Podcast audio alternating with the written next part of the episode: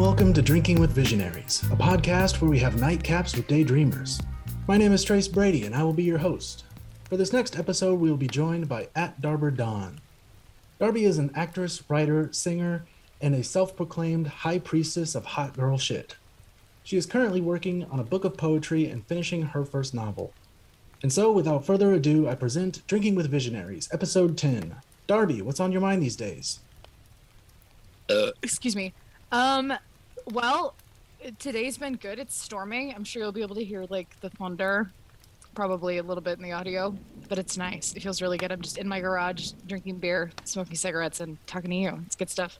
Hey, love to see it. What else? So you asked like what are the problems that I want to fix in society and I was like, "Oh, okay, we'll just start with the big guns." um, I want to solve the sex wars. Ooh, okay. Tell me more. Yeah, I I don't know if that's like a real term or if that's just what Ken and I call it. Ken is like my best friend, and he got me into this like corner of Twitter because um, he got into it. And he he just kept sending me tweets all the time, and so I ended up just like making a Twitter and and or using my old Twitter for once and getting into it.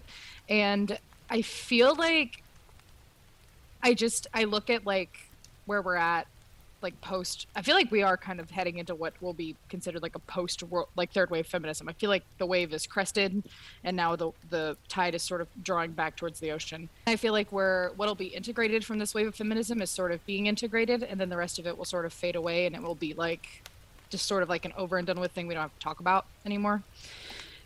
And when i think about i sort of grew up in like a I have what I would consider a feminist background mm-hmm. in the sense that I was very involved in feminism. I guess from being like a teenager into being like a young adult, like college student or whatever. And I'm not not in it now, I guess, but I have some critiques uh, and I have some uh, like qualms with it, and I'm like grappling with those kind of every day. And part of that was I met a bunch of guys who I feel like were sort of harmed by it, and I want my ideology, not that I consider myself like a subscriber necessarily to because like what is an ideology? Like what's the ten what are the tenets of what it means? Like nobody knows right? Ideas have people people don't have ideas you know? So it's one of those things where i i want to be able to answer for like the harm that it's caused and i want to be able to like i don't ever like to hold an idea that i'm not consistently critiquing consistently like thinking about like what does it mean? You know what i mean? I, I always want to be none of my ideas are unquestionable right? And i, I hold feminism to that standard because i think if it's good enough it can withstand some critiquing you know? So that's sort of where i'm at. That's what i'd like to do. What would you say your your current qualms are and what do you plan to do about them? So i feel like i look at third wave feminism and what it sought out to accomplish, or and maybe did, maybe didn't. I don't know, depending on what you believe or whatever. Was sort of when you look at like second wave feminism, right? It's like women should be able to have checking accounts, right? so how do you fix that? Well, you get people to make that okay. You get the banks and the the laws and the whatever. You can write down laws that say women shouldn't be discriminated against for hiring. Women should be able to have maternity leave. Women should be able to open a credit, like a you know get a credit card without a man's signature, right? These things are you know you can write them down and make them so. Mm-hmm. Third wave feminism is really, I think, attempted uh, to you know follow up with some of those fronts, you know, like to get better maternity leave and and things like that, but also it's really more I think about winning the hearts and minds of the public. Mm which is a much hairier goal. That's a much harder thing to do, right? It's sort of the same thing that I think about this current civil rights movement we're going in right now. Well, it's like you can't right right now you can't on the books discriminate against someone based on race due to hiring right? But you can do things like subconsciously because of like the way that we've been you know raised in a society that is you know got some racism baked into it. You can do things that are shitty to people of color based on this right? So we're not about excuse me i drink beer and i just start burping. It's all it's all bad. So you at this point it's really more about trying to to solve the hearts and minds of the public. And I feel like the weapon that's usually used, especially by feminists about this, is guilt. Mm. It's uh, and I think that's a really, really piss poor way to go about it because people don't res- some the shame. Then you got to make a you sort of got a dichotomy here between like the shamed the, the, the, people who can be shamed and the shameless. The shameless don't give a shit. No matter how well you put your arguments, you know, these people just don't care. Like the people that we know that are like nationalists, like actual fascists, like they don't give a shit what you say to them about like women and their rights, right? But the people that can be shamed take this and internalize this guilt in a way that's like probably not good for them or in a way that you would hope they would be able to just take it, kind of understand it, and then like move on from it, not internalize it, not let it hurt them. But it, it tends to, you know? And I look at a lot of my dude friends who are like, feel like they've been harmed by feminism, and it's because they are these kind of like, I don't want to use the term soft boy, but they're they're like boys who are not super aggressive and, you know, not super classically masculine, I guess you might say or whatever and they take this stuff and it like really hurts them. And I, I want that to not be the case. I want i want feminism to be like a safe space for everybody and i want everybody to be able to fly that flag feeling really good about it you know? And i i feel like i get in trouble sometimes on twitter because i will i did a thread once talking about like what i said like i feel like the wave of feminism sort of crested and like gone back and I was foolish enough to tack on this one tweet at the end where I said, you know, I think the extremism is sort of behind us. And I said, you know, and, and really, I think a lot of the man hating was really more of an in group joke than anything. And that tweet, that one little side tweet on this long thread, got my ass in so much trouble. I mean, I got flamed for that. And I do feel like what I said was true. But uh, everybody jumped on it and they were like, okay, well, if feminists can police TERFs out of their spaces, then why can't they police man haters? And I was like, fuck, that's a really good question. You know, that's a really good question. And I, I feel like probably it's because there's sort of feminism is going to be out for women first. That's just, it's, it's like in the, you know, definition there. It's in the term. But uh, also, you know, I feel like there's a thing where women, we're just more sympathetic to women who have been brutalized by men. So if those women are working through their trauma by being like a man hater, it's probably what it is. Also, you know, if you, it's like uh, something Elota said the other day. He said, like, fuck, what was it? He was like, you know, it's kind of like one of those things where it's like if you've just left the church and maybe you don't feel like you really hate the church, it still feels good to kind of hear people be like, fuck the church. You know what I mean? Mm-hmm. It's kind of like that where I think it's, you know, it's not ideal, but it is the way that people deal with things. It's sort of a human bug. But uh I don't remember what question was I answering. How we want to fi- oh, what our qualm my qualms are. Yeah, and so I, I look at my male friends and I, I want to have a better answer for them. Hmm. And I feel like feminism can do that if it will if we'd all all of us not just feminists but if we'd all stop playing america's next top victim. I want to believe that my ideas that the like the ideologies or whatever that i subscribe to can be like hardier than that that they can make you a better stronger person rather than making you a person who just like well because something bad happened to me i get more right you know i want to believe that you can take these things and that they can be sort of like buttressing rather than like pulling you down does that make sense mm-hmm. this is oh god, this is all gonna get me canceled. It's fine. Fuck them.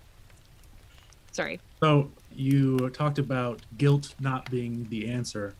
What do you think needs to take its place? I mean, other than the broad understanding and I don't know, how would you go about that? So for me, I don't think I have a single female relative or like mentor or whatever that would call themselves a feminist. That being said, they're all terrifying women mm-hmm. that scare the shit out of me to this day, you know.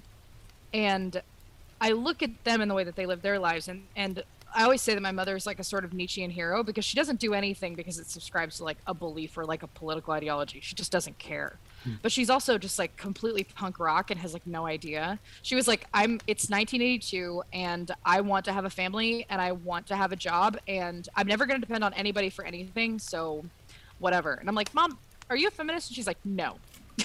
you know what I mean? And it's super funny. But I want that kind of spirit to be imbued in into like feminism. I want people to look at feminists or whatever and or whatever ideology, any member of any ideology, and say believing that looks like it helped you, looks like it made you a better, stronger person. Maybe I should get into that. Maybe these tenets could help me too, right? Sort of like a self-help thing, because you know I uh, I didn't need any help being like psychotic or feeling like I was comfortable being, you know, like loud or boisterous or whatever. I just kind of came into the world that way. But I realized that it was really hard for other people to accept that because I am a lot. but I want I want people to instead of feeling guilty, I want them to look at I do uh, think the idea of being critical of the media that we see and the ideas that are sort of imposed on us from our society or whatever. I like the idea of staying critical of that because that's good. Any good idea can withstand some critique, right? So I'm, I'm into that. What I don't want is for me to look at you and be like, well, because you've had XYZ, you need to treat me differently, right? I want you to say, I, I want you to look at me and say, because you've gone through XYZ, like, that's cool. Hmm. That, that, that doesn't make any sense. I mean, in the sense that I would like for the people to be understanding, but I don't want you to feel guilty mm-hmm. of like the crimes that I've suffered at men's hands because that's not your fault. And if you did something to me, I would like to be the type of person. I mean, I am, but I would like for other people to be this way too. To like react to you in a way that holds you accountable. And if the law won't do it, well, I'm going to do it in whatever way I know how, right? And also, there's this I do think we do need to, like that's one of the good things that I think did come from the Me Too movement is sort of like the idea that there are systems in place that fail and when they fail there's like a huge human cost. Excuse me. That I think is something that hopefully we can walk away and be like we need to build systems that if they're going to do something they need to do something. Mm-hmm. I feel like I just ramble and you just like take it so nicely. Well, hey, I, I enjoy hearing everybody's thoughts. So uh, just by staying yeah. curious, you know, it, it flows well. But, what about um, you? Do you feel like you were ever harmed by feminism? No. Um, good. well, I, I wrote a thread a couple of weeks ago just because I was already having this conversation with somebody in the DMs, and mm-hmm. she personally asked me to turn it into a thread because she thought that perspective needs to be heard more often. So just at her prompting, I was like, okay, I'll, I'll post it. And it didn't get any traction or anything, but that's okay because I didn't do it for. Yeah, it's not what we're here for. Or anything. You know, I just thought right. it was something that needed to be said. And the whole reason that came about was she was talking about a mentor of hers that was advising her not to focus solely on women because women organizations tend to be underfunded. Mm-hmm. And as a result, she couldn't charge as much or, or charge what she was worth just by going to these women organizations and speaking or doing workshops or whatever. So he was he was saying you have to if you want to, you know, go further, you have to tailor to both men and women. And she asked me what my thoughts on this were because she was talking to somebody else in her life and said uh, something along the lines of men aren't pissed off about feminism they're pissed off about being left out of the conversation about feminism because oh. because so, so, often uh, in these corporations they'll pull the women aside and only speak to them and the men right. are feeling left out and i had an issue with that because i thought you couldn't be pissed off about the conversation le- being left out of the conversation without also being against feminism mm-hmm. because in the short term favoring women is what correcting that imbalance looks like so, i agree with you actually yeah on that so, that's interesting you know like i i understand where the mentor uh, of hers is coming from. Mm-hmm. But but I told her that I think he's framing the problem all wrong. It wasn't anything yeah. to do with money. It wasn't anything to do with, oh, I want to uplift women, so I need to focus solely on them, and, and I won't be able to make as much money doing that, and I'll have a hard time, you know, being as successful. I thought that was all wrong. Like it has nothing to do with the money, and right. it has everything to do with this problem of, of power inequality is a right. double is a double sided problem. Mm-hmm. not just that we need to uplift women, it's that we need to correct all of the problems around rape culture and corporate culture. Right. So by only focusing on one half of the problem, you're not being nearly as effective as you could be if you focus on both. Right. I absolutely agree with you. Oh, so I told her I think the mentor is right. He just did not have the right reasoning behind it. Right. She's way beyond me in, in terms of her career, so I'm not Uh-huh. like I'm not in any way like mentoring her. She, it's the other way around. But I was like, if you want my advice on this particular topic, I think you should go general and speak to both men and women hmm because if you don't, then you're kind of like on crutches. You're you're only going to be Right. limping along. And I told her, if anything, it's probably more beneficial to correct the problems with men than it is to uplift women because women are amazing as they are anyway. And given the space to shine, they're going to do so with flying colors. They don't Right. need any, they don't need any help in that area. I mean, they they might need, you know, broadly speaking, help with standing up for themselves and speaking up when they need to because that's built into our culture too. Like Right. we we teach it's women- built into our biology. It's harder for us to hear high pitched voices than it is for us to hear low pitched voices. Do you know that? Fun fact. I learned mean, that the other day. I okay. Let's break that down for a second. I know Theodore Roosevelt in particular would speak in a higher register because it's somewhere in the middle. You know, like if you are speaking with a really deep voice, that's not going to go very far either. And Right. neither, neither is the super high Right. voices. So it's somewhere in the middle. You know, I know orators in, general, from what I've studied and read in the past, Mhm. um, will sometimes artificially raise their voice so it can go further. So I don't think it's necessarily like a biological thing. I think it's built into our culture in that we demonize women who take up space or who are loud and boisterous and uh, Apologetic. Yeah. Yes. Yeah. And I- so I think it's more important to correct the problems with with men, and then women will be able to grow into that space that they're given. And the the flip side of this is people don't give up power willingly, like ever. That's just yeah, that's true. yeah, I mean, it's not in their best interest to do so in the short term, anyway.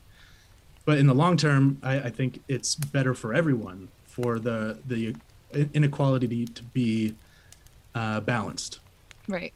I see. So coming from inside of feminism, what I really want is I want to see, cannot drink the ranch dressing. What I sorry, that was my cat. What I want to see is I was very good at establishing boundaries when I was a kid, when I was very young, because my parents let me do that. They left me, you know, my parents were like, if you get into a hairy situation and you let us know, we will back you up every single time. And I, I did a thread on that. I think long, I need to do a thread of threads because that's a, from a long time ago, but it's I think pretty good. That my parents, I I think the way that I put it was my parents didn't. um My parents left me my teeth. If that makes any sense. And sometimes that meant that I you know gave my parents the teeth, but mm-hmm. it also meant that when I was in danger, I felt comfortable, you know, standing up for myself and in a, in a both physical and emotional sense. And that makes you that made me extremely unpopular sometimes, but I was always safe. Mm-hmm. And that was something that I think my parents just fucking hit out of the park. It's hard to raise girls to be both socially adept and also be really good at, at you know keeping their own boundaries, and that's something that I I would like to see more women get good at. Mm-hmm. Because I feel like I know a lot of girls who will come to me in private and be like, "This thing's happening, and I don't, I don't really know what to do about it." And I'm like, "Get mad, get upset, get big about it." You know, these are things that you need to feel comfortable doing in order for your basic safety, like in a gas station parking lot, all the way to negotiating with your boss, right? Like this, this is a, a thing that needs to go all the way across the spectrum for women. And I want to see that's something that I don't see in in like uh, Elotes at Elotes in L or something on Twitter. He's fantastic, fantastic guy. We talk all the time. He's the other half of my brain. Elotes always talks about feeling like women look outward to fix society and men look inward to fix themselves. More like by and large, just generally. And I thought that was really interesting because I think it's true that feminism does seek to fix society, and I think that's good because I think it needs fixing. But I also think that we could we could do a little bit of like looking inward and being like, okay, I don't mean for people to take responsibility for harms that they've taken because that's not what I mean here. That's definitely not what we want. But what I do want is for people to look at the times when maybe standing up for themselves would have worked Hmm. or trying it out and seeing how it works for them because I I may or may not carry a weapon with me most of the time when I'm out in public. So I feel pretty good about, you know, causing a scene if I've got to. Mm-hmm. You know, if something happens, I feel pretty comfortable. And also, if you're a woman in a public place and somebody is bothering you, somebody is creeping you out, your best interest is to get loud and make sure that other people around you know what's going on, mm-hmm. right? Mm-hmm. So that you don't end up separated from from everybody alone with this person who could do you great harm, right? And that goes for again, gas station parking lot all the way to negotiating with your boss, right? And that's something that I really I'd like to see more women feel comfortable doing. And that's something that I think women have to sort out for themselves. Just like I don't think women like women can necessarily solve the manosphere problem. Uh, I don't think that men can solve the bound women establishing boundaries problem as well as we could. I guess I should say. Add a little caveat there. Yeah. Have you ever thought about doing a course or something about setting boundaries and expectations or things of the sort? I have. I, I can't imagine there would be a, a shit ton of interest in it just because I'm, uh, you know, a little tiny Twitter account, really more than anything. But what I'm currently working on that I want to do is I'm writing a book, a novel, not a. I shouldn't say book because that implies like nonfiction, because I I want to talk about this and I'm I'm an artist by trade. I'm an actress. I'm a singer. I'm a writer. I'm not. I mean, I guess writing counts for nonfiction, but I'm an artist first and then everything else kind of second. I mean, I, I grew up singing, I grew up acting, I grew up, you know, writing stuff and all that. And that's like feels like most at home for me. Whereas like if I was to write nonfiction, I don't think I would even know what I was talking about. but in, you know, creating characters or whatever for something like this, that actually like just, just works for me. And uh, without like, I can't spoil the novel or whatever, but I wanted to take a woman character it's probably sort of like me, maybe circa 2014, 16 or whatever. And I wanted to put her in a position where she was absolutely undeniably female. Mm-hmm. And being absolutely undeniably female was both what got her into the problem and also what could get her out of it. Mm-hmm. And I started working on it a couple months ago, and I'm I like what I've got so far. I won't say much more than that, but I do want to write it one day and you know finish it, get it published, whatever. But feels good. Feels good to be working on something that I feel like if people were to read it, maybe change their ideas about things a little bit. That feels really good. Yeah. I mean, I also write a lot. I do it for work mostly, but whenever I'm fully like mentally healthy and fully present, it's mm-hmm. also one of my favorite things to do. But when I'm yeah. not when I'm not fully mentally healthy, it's like a bit of a struggle, right? Right, it is. Um, but I just mean to say that writing is a very important thing to me, and I think it's very generally important, especially in terms of like representation. You know, we don't see those types of female characters a lot, or or at least in certain like bubbles, you don't see them at all. Right. Uh, Absolutely. Uh, you know, I, I try to go out of my way and seek those type of people out you know whether it, they're being depicted in in not uh, fiction or whatever doesn't matter. I, I like to find and be close to you know women like you who stand for what i think is a, a good like representation of that. You know what i mean? So yes so i think it doesn't feel like it's very important just when you put out like a book uh, or a movie or whatever right. because because it's so much fun to make like in the process you're you yeah you think it's just play and and that's fine but it also has very real results in the real world because you never know when a 13 year old girl is going to pick up something that you wrote Absolutely. and it'll completely change the trajectory of their life because they had never seen someone like that before and it spoke to them in a way that said oh i can be this too so mm-hmm yeah, I think uh, whether it's fiction or nonfiction doesn't really matter. It matters right. that that they're there, like they're right. being represented in ways that are admirable and um, like you want to imitate or emulate those characters. Absolutely. I mean, I, I think about God, like there was this country, I don't remember what country, don't ask me because I don't know, but it was like a uh, communist country basically. Small communist country. And they got dallas which is the drama that aired in the 80s about like oil barons in dallas you know? And they aired it to their people with the intent of being like look how awful and greedy and terrible these capitalists are right? And the people overthrew the country because they were overthrew the government because they were like you mean the poorest people in america have a car? Mm-hmm. you know what I mean? And so it's like to think that art doesn't echo into eternity, into people's lives is ugh, foolish. Hmm. Foolish at best, to put it very nicely. But you know, I think about the the books that I read and the and the art that I, you know, consumed as a, a kid and as like a teenager and like what a profound effect it had on me.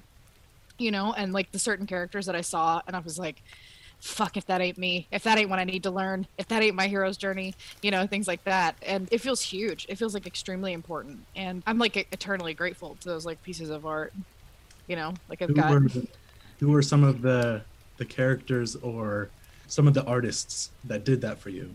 so i would be like remiss to not mention watching kill bill 2 like completely changed my life as like a eight year old or something. My parents are really interesting people in that they don't they don't have any like formal art education or anything but they just weirdly have always gravitated towards like very well made films. Like i grew up watching a bunch of coen brothers and stuff like that. And like even napoleon dynamite when it came out they like loved it. It's like little tiny indie movie. You know like weird shit like that. My parents are just like fucking okie smoky hillbillies. Like they don't know. Excuse me. Excuse me. Um you know and i remember like watching kill bill 2 and like the trailer fight between uma thurman and daryl hannah and being like if this isn't what i do for like what i do the rest of my life it was all a waste this is it like this is the the tits you know and i, I read 1984 when i was in the eighth grade because i figured out it wasn't on our syllabus like for what i would have to read before i graduated and i wanted to read it Mm-hmm. that's the kind of eighth grader I was. But I remember reading the character of Julia and feeling like, fuck, like this is such, she's such an amazing character. She's such an interesting person. She's just like, yeah, I'm going to float within the, the rules of society and just, you know, and then I'm going to do whatever I want and nobody's going to catch me and I don't care, you know? And I felt like that was huge, you know?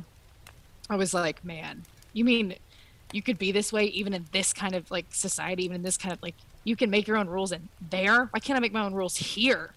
You Mhm. know, and that like had a profound effect on me. And it's a shame there's not better icono there's not better like iconography and art from that book because I think I would be I'd just surround myself with it all the time. But I'm like really grateful for these pieces for for these pieces uh existing, you know. And I I think about when I'm making art, like I hope that I get it as right Hmm. as it feels to me. And part of that I think is just getting the heart of it into it. Mm-hmm. Because like you can tell, like I've seen movies and I'm like, especially on, I'm like a when I say like Ken and I are filmmakers, I'm talking we're very small time, extremely small time, and but even then I see pieces of art that people have spent several thousand dollars on, gotten all their friends to help them with, and they're soulless pieces of crap. Mm-hmm. I'm like, how do you how do you do you wake up every day and want to make this movie? Like you just have to tell people what you know? Like no, you made this movie because you thought people would like it, and that's not a reason to make a movie. Mm-hmm. You know what I mean? Yeah. I mean, I talk I talk to a lot of people about how if you don't enjoy making whatever it is that you're making, people aren't going to enjoy. It. You shouldn't make it, yeah. but yeah, I uh, I'm curious about your real life heroes too. Hmm. You're good at this. Thank you. Uh, probably. Well, to start, I have to talk about my grandpa, and I'll probably cry a little bit, and that's okay. I'm not gonna stop. All right. So, my grandpa was in Vietnam.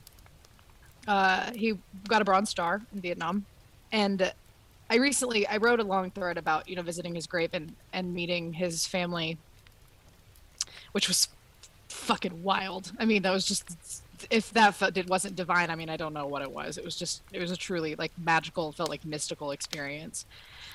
And Papa was really fascinating because he grew up. I mean, dirt, dirt poor, like ten siblings, Oklahoma, dirt poor. I mean, like poor, poor. And excuse me, he and basically all of his brothers went into the military. Because you know there was some shit like world war ii happening so everybody was going you know. And if you were poor the military was a pretty sweet ticket you know? It, i mean it really was. And uh, he was not old enough to serve in, in there at all or whatever. But he was on the younger end of his siblings. And he grew up like during sort of like the, the aftershock of the depression which people don't understand if you've never lived near the dust bowl if you've never lived near the parts of oklahoma that were hit hardest by the depression that the depression didn't end there like it did everywhere else. It took another 10 years. And we're still feeling like you still look at oklahoma and you can still tell that there was a huge economic downturn at some point in the past right? And what's super interesting about him was he from all accounts from everything i can tell is that he was just always just a very sweet boy very nice boy but he joined the military and like left came back for a little bit married my grandmother because they've been on again off again hot and cold dating for like i think a year and some change. And he spent a lot of his time in enlisted. And like when vietnam happened he was in his like 30s so he was like an old man by military standards. And he went to vietnam and he got offered several promotions while he was in vietnam but he didn't take them because he didn't want to leave his men. He felt like that was like dishonorable. He didn't want to do that. And he uh he won the bronze star for there he was this is a cool story okay i promise it's long but it's a cool story. He was moving with a convoy or whatever and he was coming up late he was coming up uh towards the end with his commanding officer who was this little west point graduate this little piss pants who didn't know anything about anything never been in combat never seen anything. And they ended up like coming up behind the convoy because they left a little bit late or whatever and the first and the last jeeps or whatever they were moving in the convoy had been knocked off and they were the Cong was like shooting everybody in between. This is super common tactic. Well, they pulled up behind them and they had orders not to engage. And this little piss pants West Point graduate was like, Well, don't engage. We can't do anything. Papa was like, Yeah, I'm not going to do that. And he sort of like defied orders. And I've heard the story told that he shot 36 shots and thinks he made 33 hits. I don't know how accurate that is. That's just what I've been told.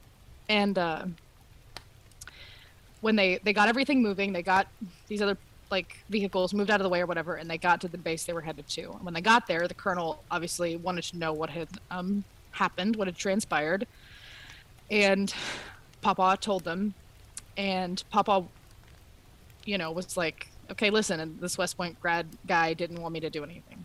And the guy was like, "Okay, well, we'll take care of him. Meaning, we're going to take him out somewhere. We're going to shoot him and pretend that he was killed by somebody." And uh, Papa was like, please don't do that. Like, just don't. He's just a little piss pants kid. He doesn't know anything. It's not his fault. And that was what he ended up getting. The, the colonel put in for him to get a Medal of Honor or whatever, and he ended up getting the Bronze Star, which is pretty baller. But what's fascinating to me, really, about his story more than anything was after Vietnam ended, he left enlisted and he became a sergeant major, and he was just a cook.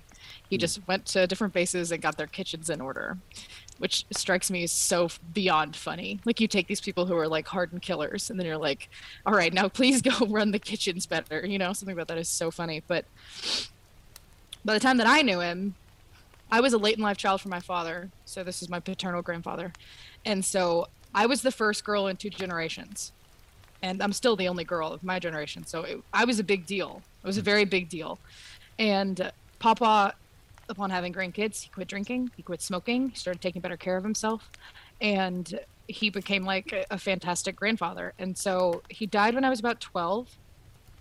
And it's like a damn shame in the sense that I never got to know him as an adult. And that's something I would have really liked to have done. But what was so cool about Papa was that he never he never got this sort of like idea that he got a raw deal. Like he always felt like he did everything as well as he possibly could have and he was completely happy with it. And, you know, he lived all over the world. They lived in Hawaii, they lived in Germany, multiple places in Germany. And he spent a lot of time in Vietnam and he never talked about it. He didn't want to talk about it. People would bring up his like bronze star, he didn't want to fucking talk about it. It's just like whatever. It didn't matter to him. But what was so interesting to me was I only knew him as like this goofy grandpa who cooked with us all the time and let us sit on the you know kitchen countertops and you know let us get away with fucking murder basically you know and so what's fascinating to me is like I've learned more about him as an adult than I ever knew about him as a kid and that's a pretty weird relationship to have with somebody that you know like you knew so well because I spent every day with him all the time Mm-hmm. when I was a kid. They were our ba- our my grandparents were our babysitters basically. And so what I find so fascinating about his life was just this sort of like it was very fuck you got mine, but it was also this idea that the fact that he let this West Point grad go is this thing that sticks in my mind and I, I can't I sort of can't get away with it get away from it. I think about it all the time and I think it's that's the kind of person that I want to be like when I grow up. You know, the kind of person who has patience with people who suck shit and almost get you killed. Like to still have patience for somebody like that is just like beyond to me. Like what could you possibly You know what I mean? Like hmm. just think, think about how wild that is. Somebody almost gets you and all your friends killed. And they're like, "Well, we're going to go take care of him." And you're like, "No, don't. He's just a shit kid. He doesn't know anything." Mm-hmm. And that's the kind of thing that you know, like he didn't join the military because he wanted glory or fame or whatever. He did it for meat. Like he did it for his family. You know what I mean? He did it so that like he could have a life worth living and to like pull, just drag himself out of poverty. And to think about the kind of person that he must have been is just like remarkable to me. Hmm. And it feels good to be his progeny. It feels good to be his only granddaughter, you know? And that's the kind of shit that like I feel like I have everybody, you know, when I went to college, I like it was the first time I'd ever really kind of considered the fact that there were people who came from home lives who like sucked because mine was so great, and I feel like immensely, immensely grateful for that.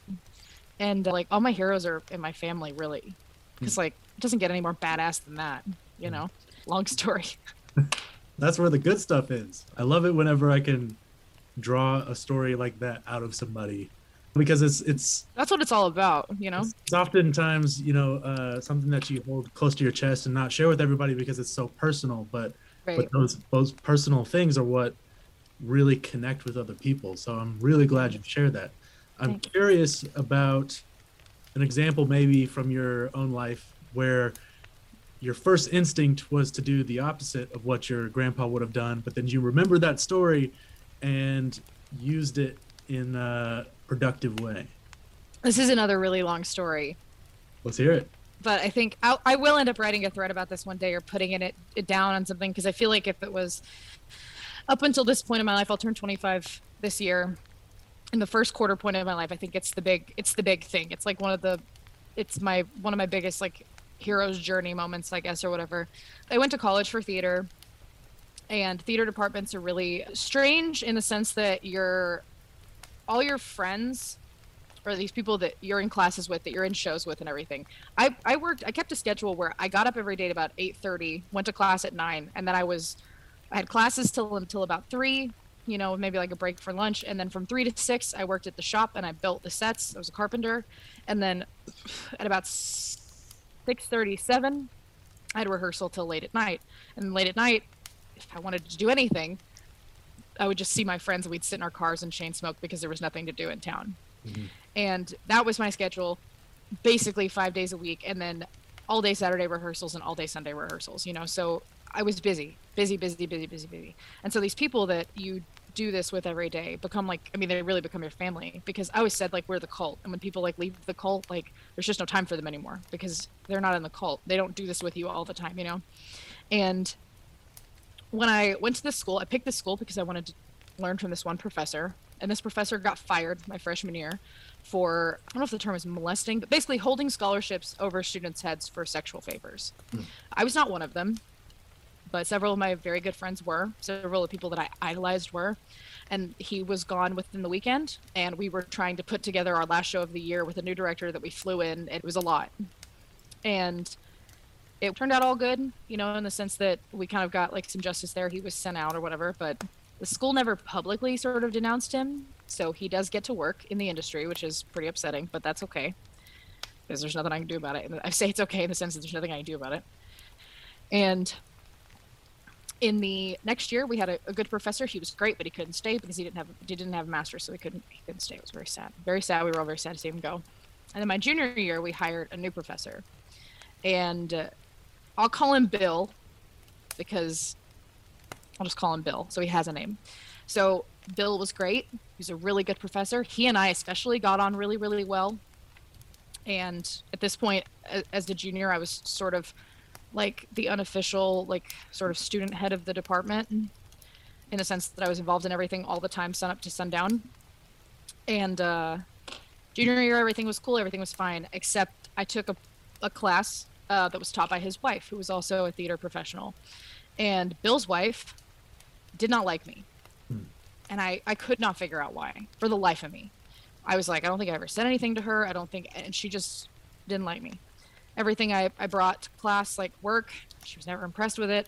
She was always really hard on it. And, you know, I, I try to tell myself, well, it's because she thinks you're good. She wants to be hard on you, you know, because it's, because it's good work. And I found out later that year from another professor, kind of just like, you know, was like, hey, come in here, let me tell you something. Was like, she thinks you're having an affair with Bill. And I was like, oh no. Bill was like three inches shorter than me, bald. now there's anything wrong with being bald, but definitely not my type. Mhm. Also married with a with a child, a baby that was around all the time. I was not there was nothing going on like that. But I digress. So I distanced myself from Bill a lot and the problem seemed to go away. It's like, all right, feels like we're good here. So we start my senior year. And when we left the school year and the junior year, at the end of my junior year, we knew these were the four shows we were going to do in the in the my senior year. I was very excited. We were going to do a gender bent Shakespeare. I was going to play Brutus, beyond a reasonable doubt, most likely, if not one of the other big wigs in Julius Caesar. I was very excited about it. We had great musicals lined up. I was very excited.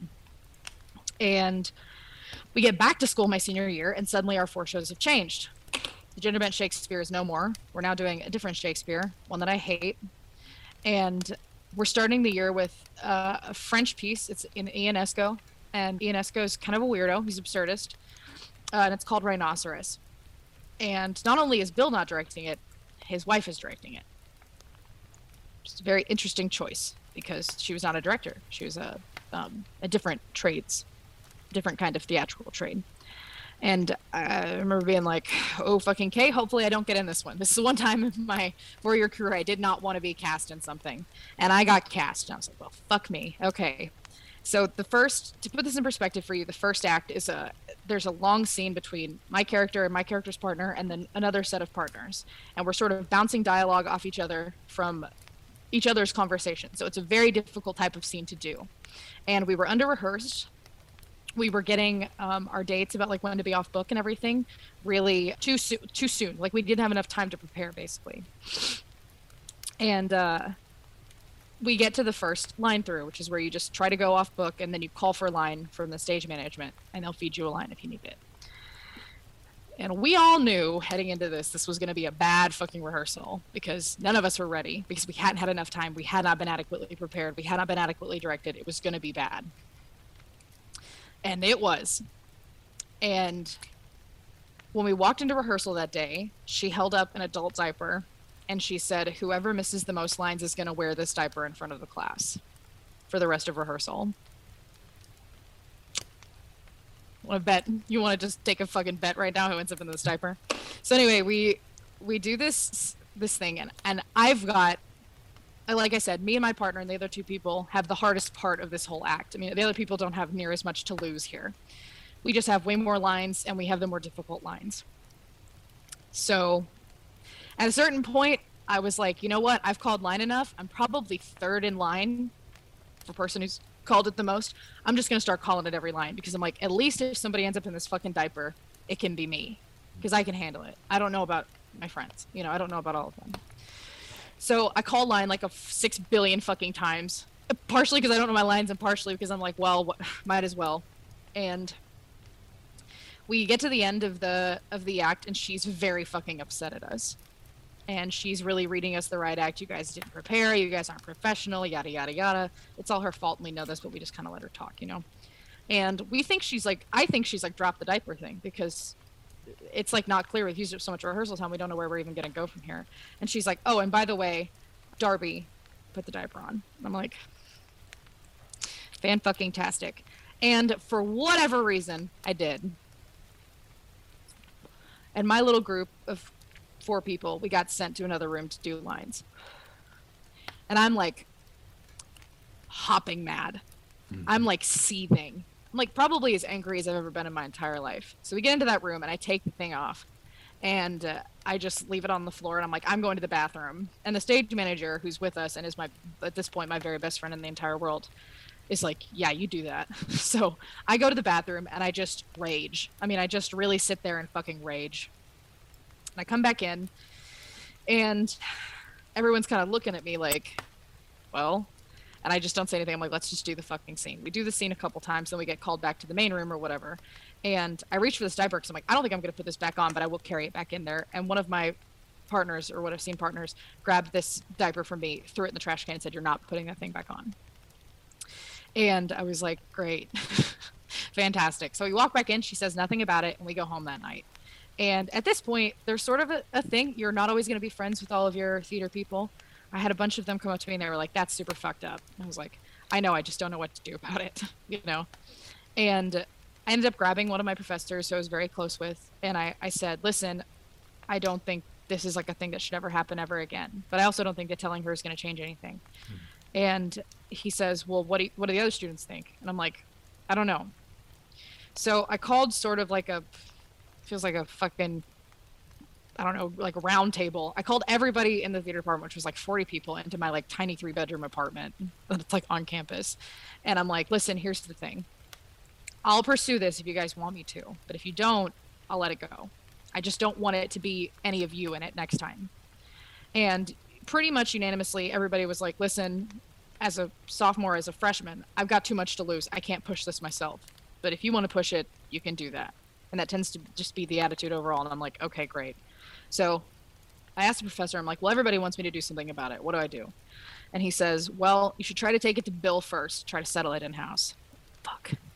Fuck, fuck, fuck. I don't want to do that. So I go to Bill with a couple students like with me to back me up. And I stand there in front of this man and I cry my eyes out about how upset I am about this and about how humiliating it was and yada, yada, yada.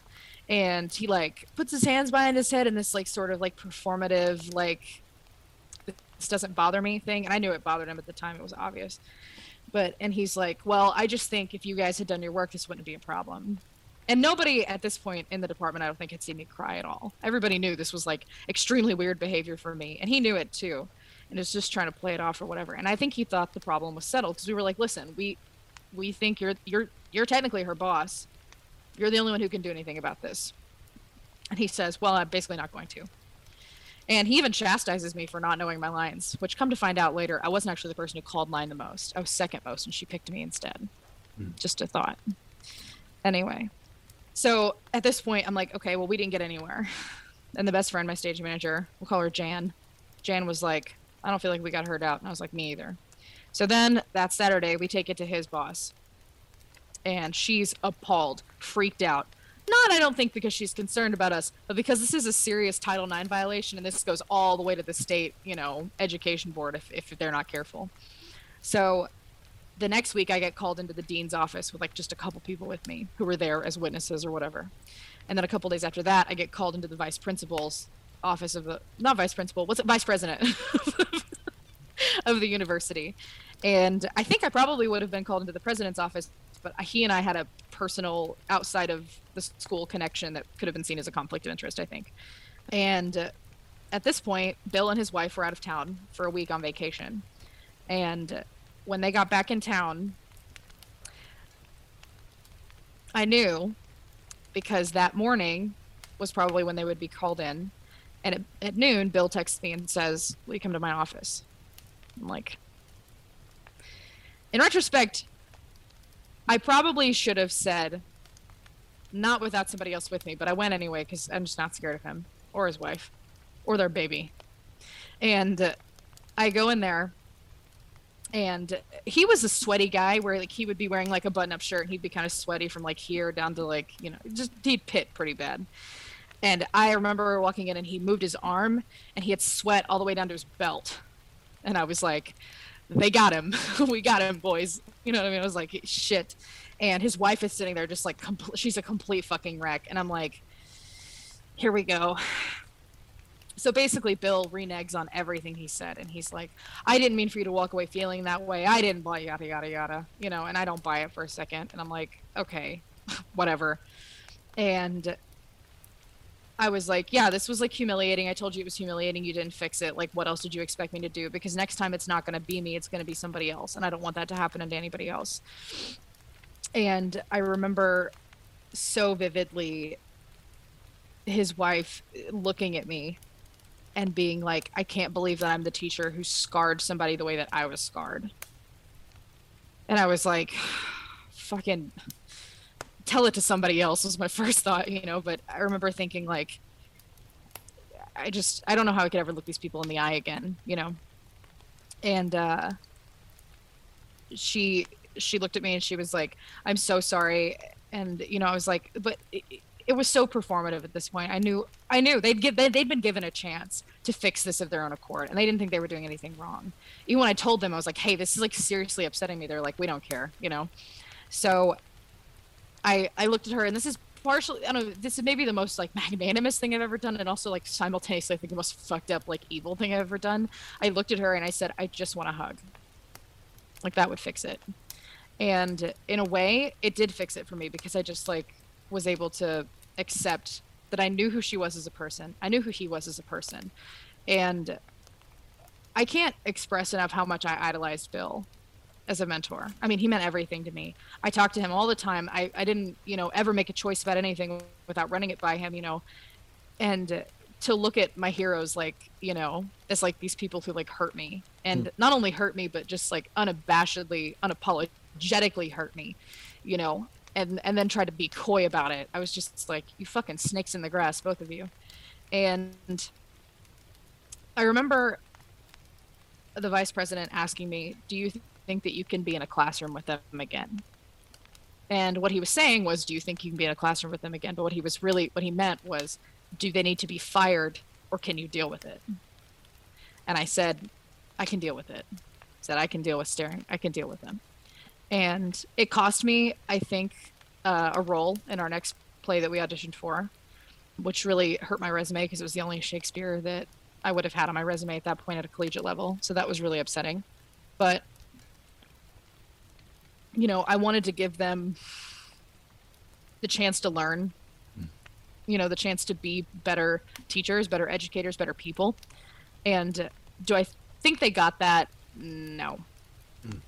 But they did end up getting fired at the end of the year for having some other just egregious nonsense with our last show of the year. And I I like to believe that if nothing else, they got the fear of God put into them about the way that they treat students. And from what I can tell, they have moved on to another university because again, my university just did not decide to push this the way they should have. Mm-hmm. Which I their their they, this university is a university that avoids public scandal at all costs. you know, and from what I can tell, they seem to be fantastic professors wherever they are now. And they seem to have no problems. And I, I hope that that's true. Because otherwise, I would feel like this was a snake that I left, you know, mm-hmm. left for somebody else. But, you know, I did want to offer them the choice and the chance to learn. Whether they did or not, I mean, I ultimately don't know. But yeah, I don't know. It's very admirable, I think. Giving them the, the chance to learn and correct their own mistakes is admirable in and of itself. It also reminded me of something Nassim Taleb said about mm-hmm. revenge. And I'm of a mind that you should just like forgive people like you did and do everything that you can to correct the situation so that it doesn't happen again. Mm-hmm. But also like once it's said and done, just be like, they're fine. You know, like mm-hmm. I'll I'll deal with it so they can have a chance to correct course and grow as a person. Right. But this thing that Nassim Taleb said made me think twice about this, and I'm curious to hear your thoughts about it as well. He said something along the lines of um, revenge not being about like a personal vendetta against somebody else that mm-hmm. harmed harmed you. It's about ensuring that that person never gets a chance to do it again to somebody right. else. Mm-hmm. And that's a pretty decent argument against what you and I have typically done in the past to just like forgive people and mm-hmm. uh, hope for the best. You know, so I'm curious, what are your thoughts on that idea? If I think I had really had the power to have them like dragged in the press, disbarred in the sense that they could never teach a university again, I probably would have done that. Hmm. I don't think my university would have allowed me to do that. So in a certain way, it's, you know, maybe the fault of the institution.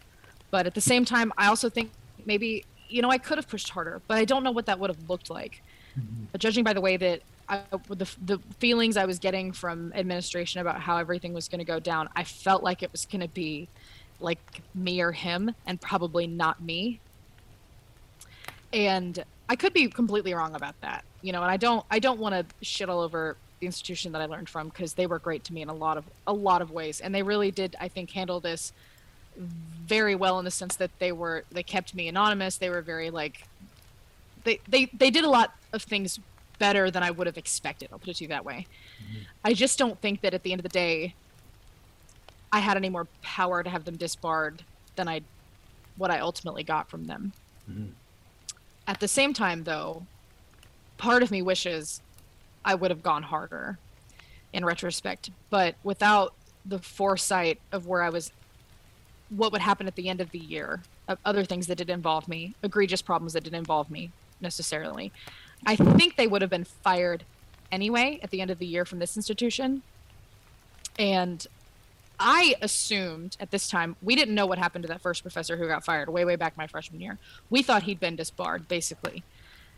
We were wrong about that. That's what we thought at the time. So I thought if I give them this information, if they know that this happened, the university will do to him what he did to our, my first professor. That isn't what ended up happening. In a way, if I could, if I could just, you know, tear them apart with my bare hands, I would have.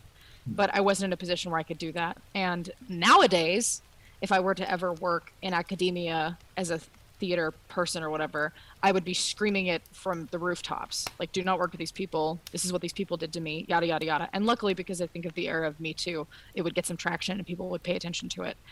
I just think that at, and also to go through the meetings with him, with Bill, and then to go to his boss and his boss's boss and boss, you know, all the way up the line. I was not sleeping. I wasn't eating. I was I think I have like notebooks where I just you can just see me like writing like little sort of platitudes to myself like you know things that I needed to like encourage myself to believe that what I was doing was the right thing because I believed so much in this institution and the, and the theater family that I was in and I believed so much in Bill that I think I I just didn't want to believe that something like this could happen to me or that it could happen to one of my friends. And I I really it's such a it's so funny because you, you think of yourself at 21 and it's like well that's like at 24 i look at her and i'm like oh you're so naive. Mhm. at 21 i thought i was like as hardened as i would ever be you know? And i thought that i couldn't possibly believe good things of someone who would do me harm but i fully did you know? And i look at the way that i dealt with this whole situation i just i had faith in my institution and I, I had faith in these things that I was beholden to, and I believed that they would take care of it. Did they ultimately? I mean, I like I said, I really don't even know. I Mhm. don't know what this institution said to their next place. You know, there's no way of knowing. And you know, maybe this place that they work now hired them in spite of it. Maybe not. I don't know. So, in a certain way, for future reference, I think I will just cut the head off the snake and call it done but it feels like such a mark of who I was a- as a person at that time to think that I didn't do that. If I could have. Again, I don't know if I could have, but you know. I don't know. Does that answer that question at all? Oh, yeah, yeah, yeah. I mean, there was there was no right or wrong answer. It's just curious because um, I have gone through. Okay, I'll I'll share a very very personal story with you, Sure. um, because I feel like it'll illustrate why I'm interested in your answer. Okay. I had every opportunity to, uh, you know, not exact revenge, but like make some noise Mhm. and, I, and I chose not to because I didn't want to go through it and I didn't feel like this person I mean I felt like they deserved it but I wasn't the person to do it because Right. I, That was what I think I talked myself up the most about was whether or not I felt I was justified in swinging the sword. Yeah. yeah I Sorry. mean I have had like serious anger issues like from the time I was born literally to the time that I was like you know probably 16 or 17 Mhm. because I just like had this realization one day that I'm like, oh shit, like why the fuck am I angry all the time? You know, like it was a hard lesson for me to learn to let go of that anger. Mhm. And when I say from the time that I was born, I mean like pretty much literally because there's pictures of me at like a little over one year old, maybe two at most, and I'm just mean mugging hard. like my attitude even back then was fuck you, I don't care. And it took me years and years and years to unlearn that. So Mhm. so now anytime somebody's like confrontational with me, my first reaction is like what's actually troubling you right now? How can I help you with that? Or do you need to just like take it out on me for a second? Because I'm happy to do that. Because now now that I'm like so detached from my anger, I can I can accept their hostility with some level of grace and I'll just be like, "Oh, this has nothing to do with me." Like at Mhm. all. Right. Like, like if you bump into somebody in a gas station parking lot, as you said, and they're just like fucking pissed off and want to fight, and they want to scream at somebody, I'll be like, I volunteer. Like, go go Mhm. for it, man. Like if that's what you truly need to feel better about your life right now, then go for it. So anyway, that really influenced my decision with not making a noise and and putting this person in a very precarious position even though they very much deserved it. And this was all preamble to say I was going through Intel's Education Technology Accelerator in Redwood City, California, as uh, employee number one. And I was like the youngest person there. And it was a very, very new experience for me because I'd never been in anything like that Right. especially at that level. You know, like I'd I'd been a part of a couple of startups before, which is how I got into that position in the first place. But this was like going to the major leagues after being in the the training like right. yeah, just straight like zero to a 100. And I started this marketing campaign where I, I had to go around and ask like every education technology executive that I could find for all their like life lessons. And I would share their life lessons on social media and things. And so like the the good reason for this campaign was so that I could position our company an authority in the field of education technology. But the real reason was that I really wanted to learn from these people, and this gave me a good excuse to get close to them. Right. So, in the process of doing that marketing campaign, I Mhm. met someone I will call Declan, Okay. and he was by far the smartest person I have ever met. Mhm. Still to this day, I think there's there's Mhm. a couple people who are like top contenders, but this person was scary smart, and I mean that in every sense of the word. Like he could like pinpoint the exact question to ask to make you go, "Oh shit, I have to reevaluate my entire life now." Right. and I loved that. Like everything about it was just exactly what I was looking for. So luckily he and I became like really close friends and hung out like all the time for the next 4 months cuz that's how long the program was. And there were a lot of red flags surrounding Declan. Mhm. And I chose deliberately to ignore them because he had what I wanted most knowledge. Mhm. So I put up with a lot. You know, he was never aggressive or or mean towards me, but he did some questionable things and was pretty unethical as far as I'm concerned. Mhm. And there was you know more than one instance where I'm like, "Oh shit, I should probably stop hanging out with this person." But I like them so much because they're so like charismatic Mhm. know, and they're so smart that I'm like, okay, I'm willing to put up with the uh, the poor ethics and the aggression and all of that. And even to this day, I say that I would do it all over again if I had the opportunity. Okay, so Mhm. that j- just tells you like where where my head's at and where it's always been. But one of the first red flags was he didn't have a, a relationship with his mom to the point where she didn't uh, ha- even have his phone number. Right, small but like significant red flag Right. one day he was talking about a former business partner of his. And I was like, "Oh, do you still keep up with him?" And he kind of like chuckled to himself, and he was like, "No, I'm a I'm a huge fan of burning bridges because like he thought this was funny." Um, Oof. Okay. yeah. So, uh, and then there's several other smaller things like this that just made me like take a step back and like question everything that he was about Mm-hmm. because that's not at all like what I'm about. You know, I will try to to remain civil and and keep everybody happy. Uh, Mhm. you know, I'm not like a huge people pleaser, but I want everybody to feel comfortable in their Right. environment. Anyway, the real big red flag was one day we were out at a bar with the the rest of the cohort. You know, so in this program, Mhm. there's eight companies, and we all go out to a bar. We're all having fun. You know, like people are drifting off like as the as the night goes on, Mhm. and Declan is hitting on one of the other guys in our cohort and I see nothing wrong with this. Like he's very clearly very open sexually. Like he was all the things. He was just Right. a very, very open person. Mhm.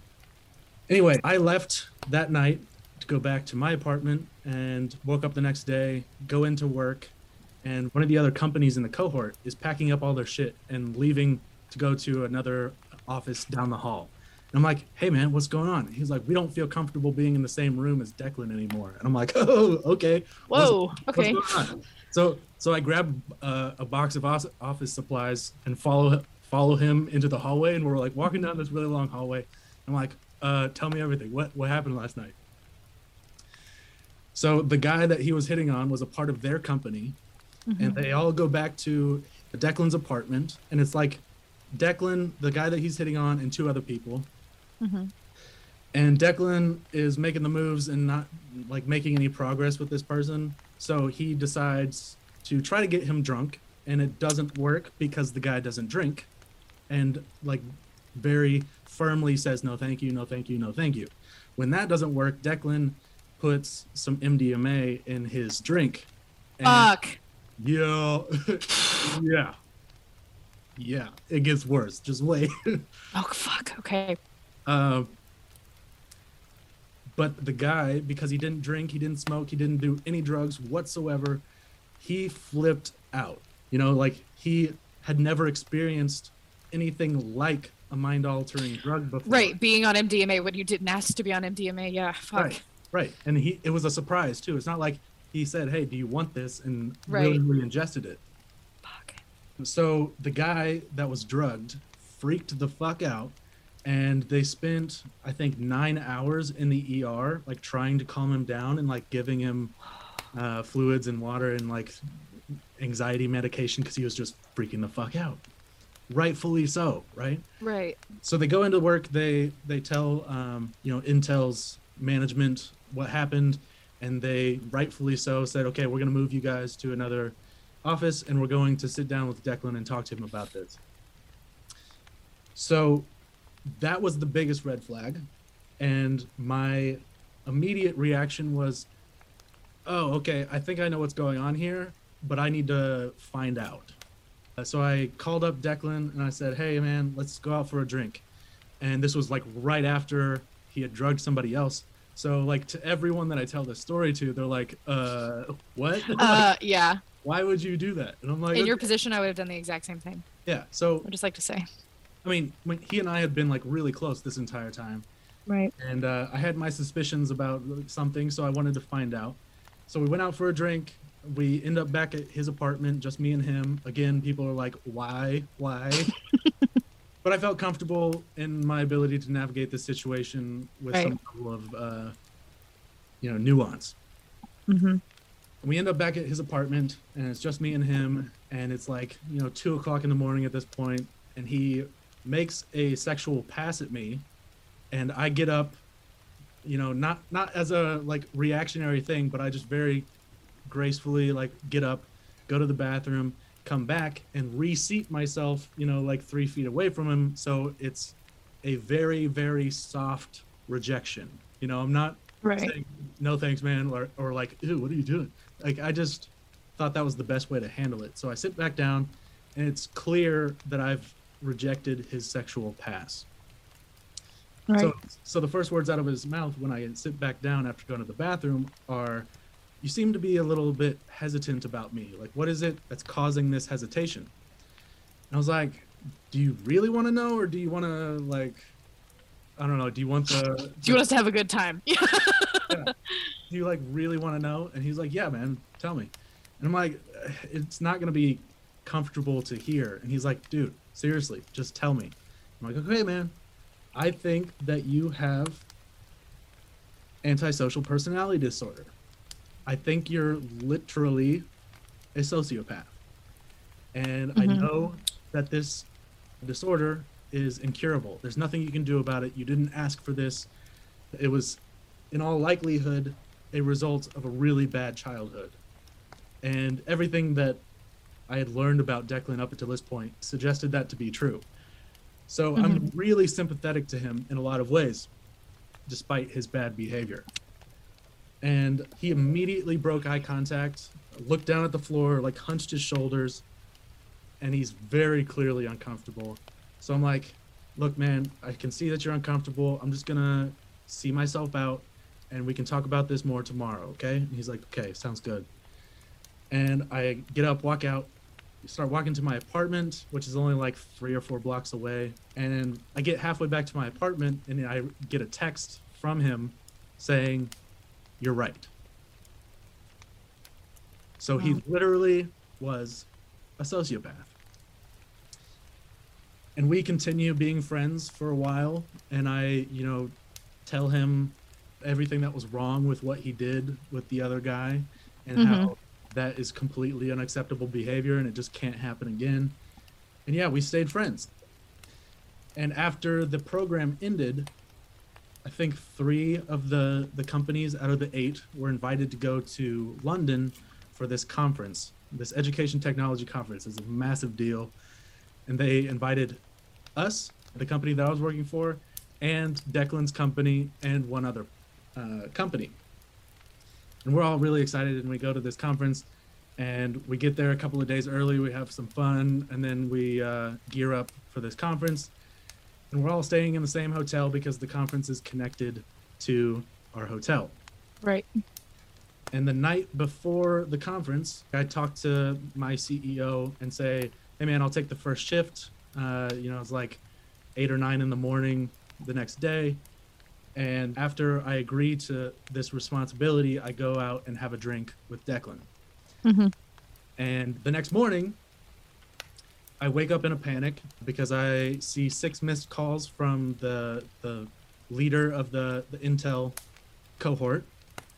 And I answer his call because he calls again. I'm like, hey man, I'll be right there. And it's like so unconvincing because it's clearly like I fucked You're up. just waking up. Yeah. I'm like, okay, man, I'll, I'll be right there. And I get dressed faster than I've ever gotten dressed before in my life. And I sprint to the elevator, sprint out the lobby, sprint all the way across this crossway to get to this conference. And I show up. Instantly, the, the manager of the Intel cohort is like, dude, you look like shit. Are you okay? And I'm like, yeah, man, I'm, I'm good. I'm, I'm fine. I'm here. Sorry I'm late. And five, not even five minutes later, the CEO comes walking up and he's like, dude, you can go. Like, just get the fuck out of here. You look terrible. I'm like, okay, fine. Like, I tried to protest and it didn't work. And he's just like, go get some sleep and come back in like five hours. I'm like, okay, okay, okay. As I'm leaving, I see Declan and he doesn't look like shit at all. And he like kind of looks at me once, chuckles to himself, and he's like, rough night, huh? And I didn't really think anything about this at the time, right? I just thought maybe he had handled his liquor better or he had drank more water. Like there's so many reasons why, Mhm, why that right. happened. But over the next like six months to a year, I start piecing little things together, you know? Uh, like for instance, I had only had four drinks that night and blacked out after the fourth one. And I very distinctly remember that blacking out part. Like the transition from, oh, I'm totally fine to what the fuck, and, and I'm out. Right. Uh, so I remember that, and I remember it happening after four drinks. And I remember right before that, I had gone to the bathroom and left my drink unattended. So I came back, and Then the next day, we're at this dinner with all the intel people, and and somebody comes up to me. This woman says, "Which one of you?" And she's talking to me and Declan only. Which one of you were on the floor of the bar last night? And we're both like laughing, like, ha, like none of us. But clearly now, looking back, she was talking to me, trying to Mhm. send me like a message, like it was you that was on the Uh huh. Yeah. floor last night. And I didn't really pick up on her her like subtlety at the time. But now looking Right. back it's like clear as day that I was the one on the floor and I remember waking up and and seeing this Instagram story that I had recorded like with Declan's face in it and this was like seconds before I blacked out and I hurried up and deleted it because I thought it was embarrassing you know Mhm. that I was that drunk or whatever but yeah, several months later, I was talking to somebody who had been roofied, and he described his experience, and it was exactly like my experience in London. So I just had this like, like, mind blown discovery that I'd been roofied that night, and it all started to make sense. But I chose not to do anything about it because one, he and I had been so close for so long and I knew exactly what I was getting myself into. You know, like I'd even addressed it with him and still chose to be close to him despite knowing that he had no like feelings, no empathy, no nothing. And I willingly and deliberately made that choice. So I don't feel any regret about that now and I don't feel any I don't know traumatic after effects Mm-hmm. of that knowing that partially because i don't remember shit and if i Mhm. did maybe that'd be a different story Right. but i knew full well what had transpired that night and my thought was like yeah i'd probably do that all over again like i completely cut ties with him after that and uh you know he has since passed away probably because of his disorder but he was 37 when he passed away so i don't know for a fact but i'm near certain that it was either overdose or suicide you know this guy was very conflicted and Mm-hmm. um, you know, so I have very conflicting feelings about him and about the situation. But yeah, my, my first reaction was like, oh, I'd probably do the same thing all over again because of how much I got out of it and because of how deliberate and willing I was to be in that situation in the first place. Mm-hmm. So yeah, I just felt like sharing because I had written that out for the first time just like a couple of weeks ago because somebody that I was talking to in the DMs was like, "Tell me everything and spare no details."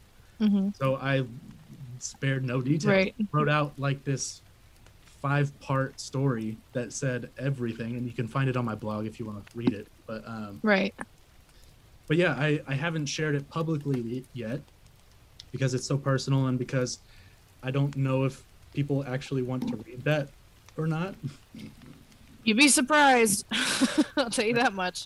Yeah, but uh, but you're actually the first person that I've said it to out loud, uh, other than like four other people. You know, I've, I posted on my blog and I've sent it out to my newsletter people, subscribers. Mhm.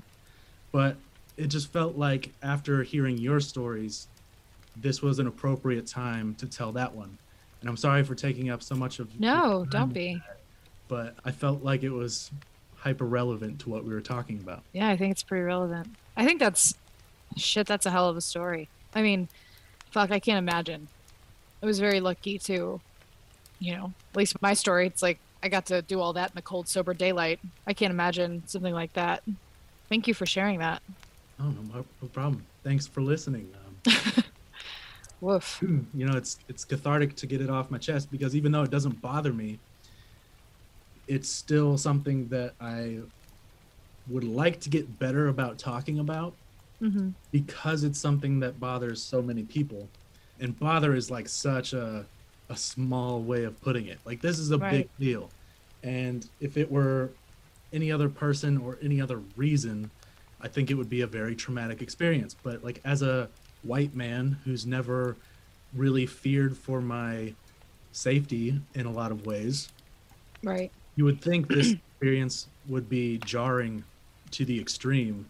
But I think it's because I've never experienced that on a day to day basis that I handled it so, or I, I, handled it in stride. I'm just like, oh, Mhm. okay, yeah, that happened. But I know this is not the typical. Well, I think it's really important. I mean, I think that when people talk about the use of like date rape drugs or whatever you want to call them, knockout drugs or whatever, I think that people don't consider them being used against men. I think it's really important that we understand that they are. And I think it's like, I'm sorry that happened to you. I mean, I know that fucking counts for shit, but I mean, really, that's fucking awful. And, uh, I don't know. I think you're actually the only person I've ever spoken to, like person to person, who's ever been like drugged like that. And yikes. Well, you don't need to, you don't need to apologize or feel bad for me or. I know, but It's, uh, it's something can't help that it. I'm an artist. I have so much empathy. Well, I appreciate that all the same. I'm just saying it's uh to me it doesn't feel like so much of a sad story or a, a tragic story. It's just like a tale of caution Right, for sure. to other people because I have since found ways to glean the same level, not quite the same level of wisdom that he imparted to me, but by talking to more smart people, I can kind of Right. crowd, crowdsource the same type of wisdom that I got from him. hmm It's just a lengthier, more uh, energy draining process because, you know, like he would tell me things that would, that still to this day have completely changed my life. Right. And it's impossible, like not impossible, but it's really, really hard to find people with that level of intellect and be close to them. Right. You Absolutely. Especially, especially for someone like me who grew up in a really small town, you know, like 13,000 people, uh, Mhm. going going to Silicon Valley and being in like in the heart of startup kingdom. hmm That was huge for me. So, uh, you know, I, I don't regret anything and I don't want people to feel sorry for me or anything. But yeah, Right. it's uh, it's a tale of caution. Yeah, absolutely. And I think, you know, it's there is something uniquely I feel like maybe you'll feel this way, maybe you won't like but like wounding about like it being a mentor that does something like that to you. Because it's like you know, they always say like don't meet your heroes. But like also I don't know, I'm starting to think like just don't have them. You know what I mean? But in the sense that uh, you know, when you're young and you you really idolize somebody who knows things that you want to know and you're just like god what i wouldn't give to be able to download your brain into mine you Mhm. know and then to realize that these people are people with Mhm. the same potential to be, be fucked up or to hurt you as you know anybody else would. It's a lot. It's like hard to grapple with especially when you're young you know? Like you don't think of i don't know i was 20 20 maybe i think when the whole thing with bill happened and i uh fuck like i still don't know how to make sense of like how wide-eyed and like naive i was about it you know? Hmm. it's like 20 not that young like now look at 24 and i'm, I'm 24 and i'm like look at 20 i'm like god you're a child you know there's like such a huge difference Yeah. I uh I think you're onto something in, in not having heroes. right Not in the sense that you, you know, don't look up to people that inspire you or Right. make you hopeful, but Mhm. you want to get to the point where you are that person. So you don't need to latch on to people Absolutely. so far ahead of you. Right You know, like like I am especially like passionate about this idea because growing up without like really good positive male role models, I Mhm. looked to books and movies like to find those people right and, and basically worshiped them and even went to the extreme of like finding specific stories that I loved and taking a specific action from those stories and then implementing them in my daily life. You Mhm. know, like one was Johnny Appleseed, right? I thought I thought Johnny Appleseed was like a cool story of a guy who just like did something that anybody else could have done, right but he's the only one that did it, you know? Mhm. Uh, so I I took that story and rode my bicycle across the, the country and planted, I think, 3,000 trees in total. But this is what I'm talking about. That's When- amazing, though. Thank you. Um, but but that's exactly what I'm talking about. Like where I was worshiping these heroes, trying so hard to incorporate some of that you know magic in my own life, and now Right. now I I did several other things like that, but that's so not my point right now. My point is I'm on the other side of it now. You know, I'm a full grown man. I no longer feel the need to have those positive male role models in that sense. You know, Right. like everybody needs positive role models, but like yeah. I'm not looking for a dad anymore. You know what I mean? Right. Uh, yeah. So anyway, now that I'm on the other side of it and no longer have those heroes in that sense, I think you're you're right in that we should strive to no longer have heroes, but the way But to, to be get, our own. Yeah. but to, but to get to that point, you have to first have a ton of heroes and like steal bits and pieces of their person right. or their- Absolutely. or their work. So it's ironic because I promote this idea of like having heroes and stealing from them and incorporating their certain aspects of their work and their life into yours. But it seems contradictory that I'm saying the ultimate goal is to no longer have heroes. Right. Yeah, I, I think you're you're really onto something there though that it is sort of like contradictory but it like is correct also. You know, like you're right, you don't turn into a hero without learning from some heroes, which is pretty interesting. I think for me what I would like to impress upon people who are like sort of hero laden is that you have to remember that like the day's going to come when you have to be a hero and you have to be ready for that. And honestly, nothing really prepares you for that Mm-hmm. like you don't know who you are until you're in the arena. You know it's like what's the fucking man in the arena quote? I don't remember who said it. Teddy Roosevelt. you know? Thank you teddy roosevelt. What a hottie. But you know just sort of like the like you really don't know. And you know like that was something that ken thank god i had ken with me through the whole bill thing because he was just like my champion and like my cheerleader.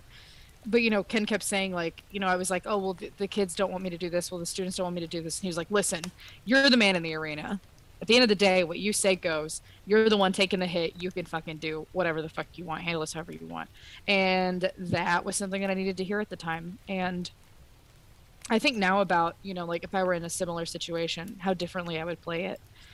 And if i could go back would i do things any differently? I don't know. Like i said there's so many like x and y's that i just don't know about how things would have worked out. I'm proud of the way that i did deal with it uh, excuse me in the sense that i was able to deal with it at all.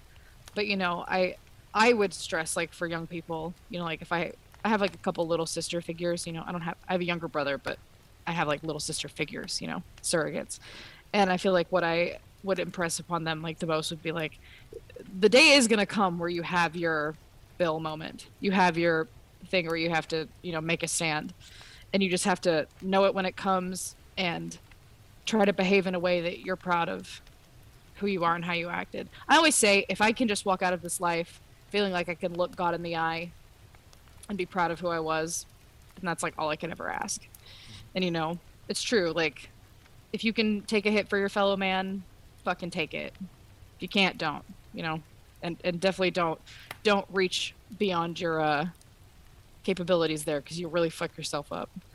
You know.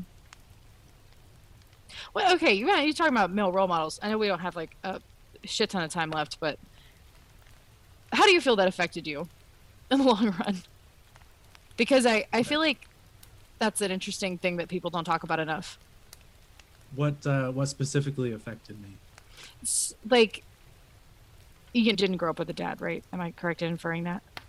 I always try to justify the the context because I have a dad and a stepdad. Okay. Both are still alive and both are relatively close to where I live. Neither are who I wanted to be when I grew up. Right. Neither are, are terrible people. I had all of my physical needs met when I was a child. Okay. Mhm.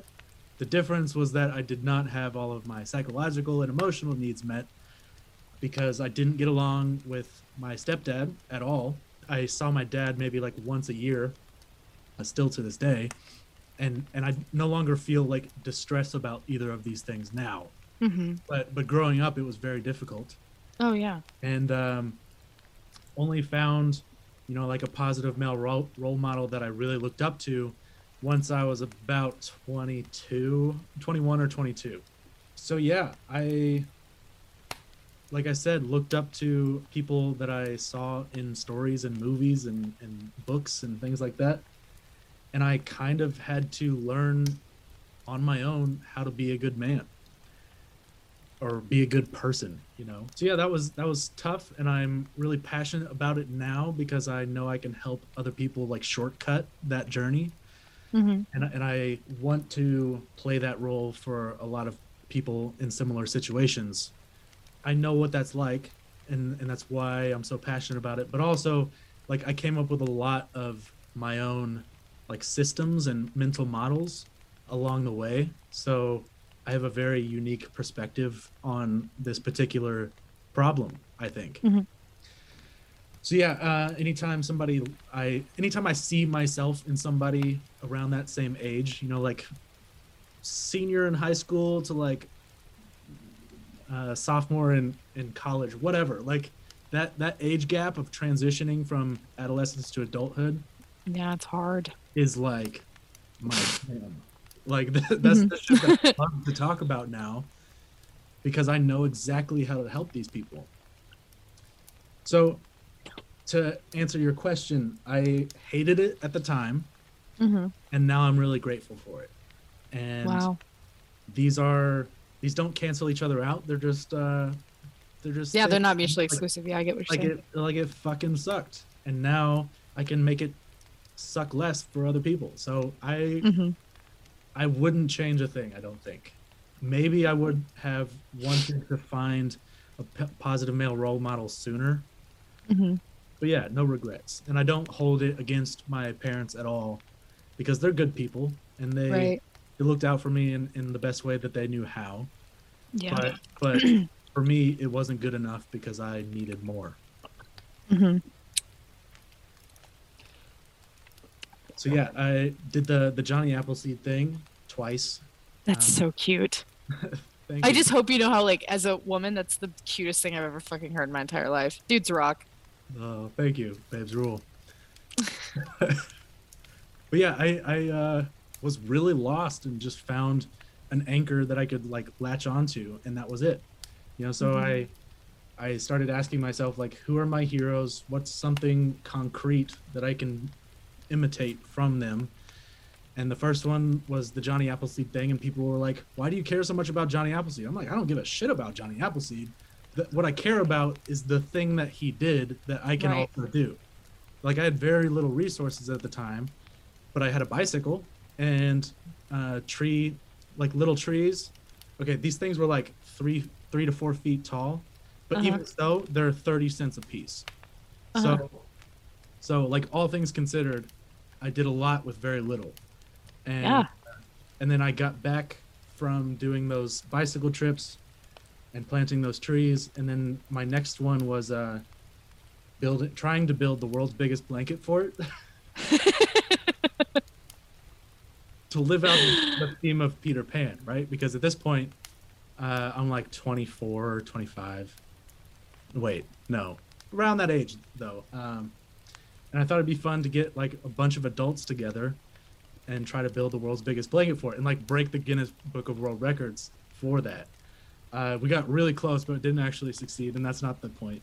Uh, but the Right. next one after that was a haunted paintball zombie apocalypse event where people could people could like test themselves and fight through the end of days and uh, maybe learn something about themselves along the way I love that. right it was so much fun but uh but yeah that's what i mean by by like trying to uh learn something from your heroes and then like eventually right. become those people because i love this line from from austin kleon he says the goal isn't to be like your heroes it's to see like your heroes and that- Oh. that's what it's all about Yeah. Because if you do things that your heroes did long enough, you start to see the way that they saw things, Right. even if it's on a really, really small scale. Oh, that's banging. Man, that's good. That's Yeah. good shit. Trace. I know, right? Mr. Brady. hey, I can't take any credit for that. That was awesome. Kleon all the way. But yeah, that's good shit. Write that down real quick. While I'm doing that, you think of something interesting to ask me. What's the most interesting question you've ever been asked? Ooh, you. Um, Okay, I'll give you two. I'll give you two questions and you get to Okay. whichever one you want to answer. What's the most interesting question you've ever been asked? What's the best compliment you've ever been given and why? the best compliment I've ever been given, hands down. This one's easy. I was in college, and uh, it's kind of funny because it's like not the the the one that you want to hang on the wall, like as far as being like quotable and cute, but one of my professors, uh, we, and, and another student and I were talking about another student that we knew who was um, sort of uh, fallen off the boat in the sense that uh, she didn't have the same like chutzpah for doing um, art anymore. And we were kind of lamenting this. And this other student was like yeah well look how much she's been through. Like look look what this department has put her through. And the professor pointed at me and he said well look at this bitch. He said she's like a cockroach. He said you can't kill her. You just can't kill her. And i was like thank you. I was like that is a fantastic compliment. Yeah. man. Like does it get any better than that? I can picture, you know, like you're you're down and out, you're like going through hell, you're you're like on your I'm last so leg, haggard. Yeah. so haggard, and you don't have the energy to go on, and then you remember, I'm a fucking cockroach, Mm. right? Like that's the kind of compliment that keeps you going in really dark times. Oh yeah, that's the kind of person that like it's nice to have already received it, but like that's the kind of thing that I hold up here that I want to I want to hit that every day, you know. Because uh I grew up like pretty poor. Um and uh, certainly no family connections of any kind to uh, help me along. And uh, it is a lot easier to be an artist if you got rich parents. Mm-hmm. much fucking easier. You know, like everything I've ever gotten or every step I've ever taken in a certain direction was always it was my own work, it was my own blood, sweat, and tears. And it's not because my parents don't want to help; they would love to, they just can't. And uh, so, you know, to have like that kind of like to bear that kind of sigil, that feels really good because it's like, okay, I don't need those things. Like Mm. it's all here. You know, that feels really good. Damn straight. you know most interesting question i've ever been asked is like really hard like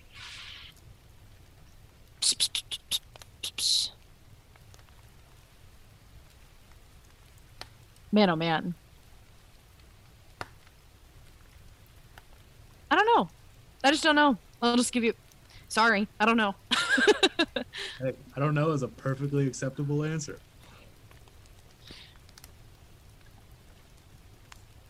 hmm. I'm just I'm just waiting to see if there's a a, a moment Nope. of lightning strike. okay. no, I don't think I don't think I've, I really don't think I've got anything there. I will say if there's I don't know maybe I'll just impart a wisdom. I feel like something somebody said the other day on Twitter. I don't remember what it was, but it, it made me think of this, and I, I was gonna post it, and then I didn't for whatever fucking reason, probably because I forgot about it. But I was thinking about, uh, you know, like self-help, personal growth, whatever. And I feel like I got a head start because I was bullied really badly as a kid. uh, not entirely undeservedly, I might add. I was kind of sort of a fucking weirdo, you know. And uh, I feel like that was such a gift in retrospect because, like, I did spend years taking it on my mother. God bless her soul. Um, you know, but at the same time, I also I remember there was a point in time where I thought I was like in elementary school. This is, it was pretty bad in elementary school. Worse in junior high, but still pretty bad in elementary school. And I remember thinking, uh, well, I can play their game. I can do this. And I did it, and it didn't work. I'd already been uh, branded like an outsider or like a whatever. I was not gonna ever get back into their good graces no matter what I did. And every step I took seemed to be wrong anyway. And so I was like, okay, well, I've tried to play their game and I can't do it. And I've got to figure out like who and how I want to be. Which is funny because like you don't think about kids asking themselves questions like this, but they do. You Mhm. know, kids really do ask themselves stuff like this. Mhm. And I remember thinking, okay, well, I can make myself into a person that I like.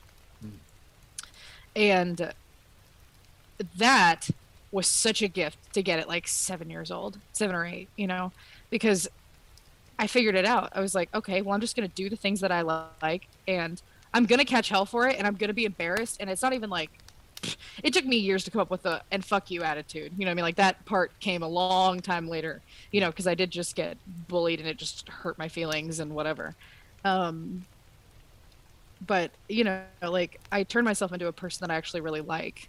Mm. Like I like to hang out with myself. I like to be alone. I like to do I have like like people talk about like having guilty pleasures. I don't have guilty pleasures. I just have pleasures. I just do shit that I like to do. You know what I mean? And it's that sounds like so stupid and like basic. But I feel like I know so many people who don't do the things that they like for stupid reasons. Mm-hmm. And you know, I was sort of like a really weirdly like young individual in the sense that I was already turning myself into who I wanted to be. And then when I got around junior high was horrendous because I was poor. It was the 08 recession and I went to the rich junior high, so you can imagine what that was like for me. And I was also listen to me, I can't stress this enough. A hideous adolescent. Hideous. Which, you know, is fine. It builds character. you know? And then when I got to high school, I sort of had turned myself into this person that I really liked. I did whatever I wanted, and to hell with the rest of everybody. And then suddenly, I was popular, and I was like, I had lots of friends. I did lots. I did whatever I wanted all the time. It was like, eh, whatever. And I, I, you know, I talked to my friends that I was really close to during this time, and it's so funny that like internally, I was still racked with like insecurity was still nervous about like how I appeared to other people or whatever. My friends had no idea. They were like, "Oh yeah, you just we always thought you were just like doing your thing. It never mattered or whatever." And I was like, "Oh no, I was I was eat up inside." But it's so mm-hmm. funny, you know, like I I think if I was like a teacher and I was dealing with high schoolers like how much you would like as an adult looking at like a 16 year old like how much you would understand about them they don't even understand about themselves you know? And I'm, I'm so grateful for i had really fantastic teachers in high school. I went to a really banging i had a really awesome high school experience. I went to school in the hood wherever like we had the largest we were the most diverse ethnically uh, school in the state and also the most diverse socio socioeconomically. So we had kids who were like homeless living in cars and we had kids who lived in mansions in the same classes. Our valedictorian was a, a girl who was president of like everything and also worked a part-time job to support her family. You know i mean it's just it was great. And the school had no cliques in the sense that i mean we had cliques but it wasn't weird for you to be a part of multiple ones. Like i had friends from every class i was in. I had friends from you know different groups and idea like clubs or whatever and it wasn't weird. Mm-hmm. And so high school was really like my oyster you know like and i enjoyed my time there a lot and learned a lot about myself and other people and man go to school in the hood. It's a bang up experience it was fantastic. And you know i'm really grateful for that. And i think if i hadn't been so bullied and hadn't had such a horrible time socially in school up until that point i wouldn't have realized what a gift it was at the time. But i was pretty cognizant of it. But i had a bunch of teachers who were just like fantastic people to be around young people. And i i'm extremely grateful for that. Seems to me how we got there. all of all of my all of the worst times of my life were simultaneously the best times of my life. yep. You know, I, you're I doing it right. They will be yeah. Yeah, I mean, if you learn something from it, like that makes sense. right. Thought i was gonna burp. I didn't do it. Sorry. Well, thank you're you. like hi come on my podcast. I'm like sure i'll burp the whole time. Perfect. well,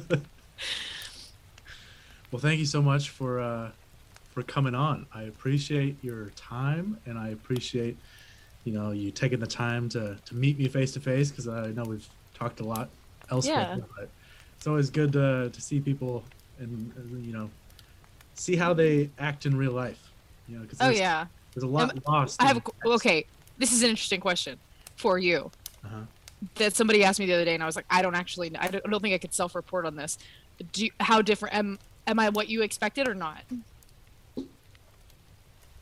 Just about, yeah. Okay. somebody was like, how much of your Twitter persona do you think is really you? I was like, I think I'm pretty much the same, and that, you know, some people report Well, back s- that, I some people not.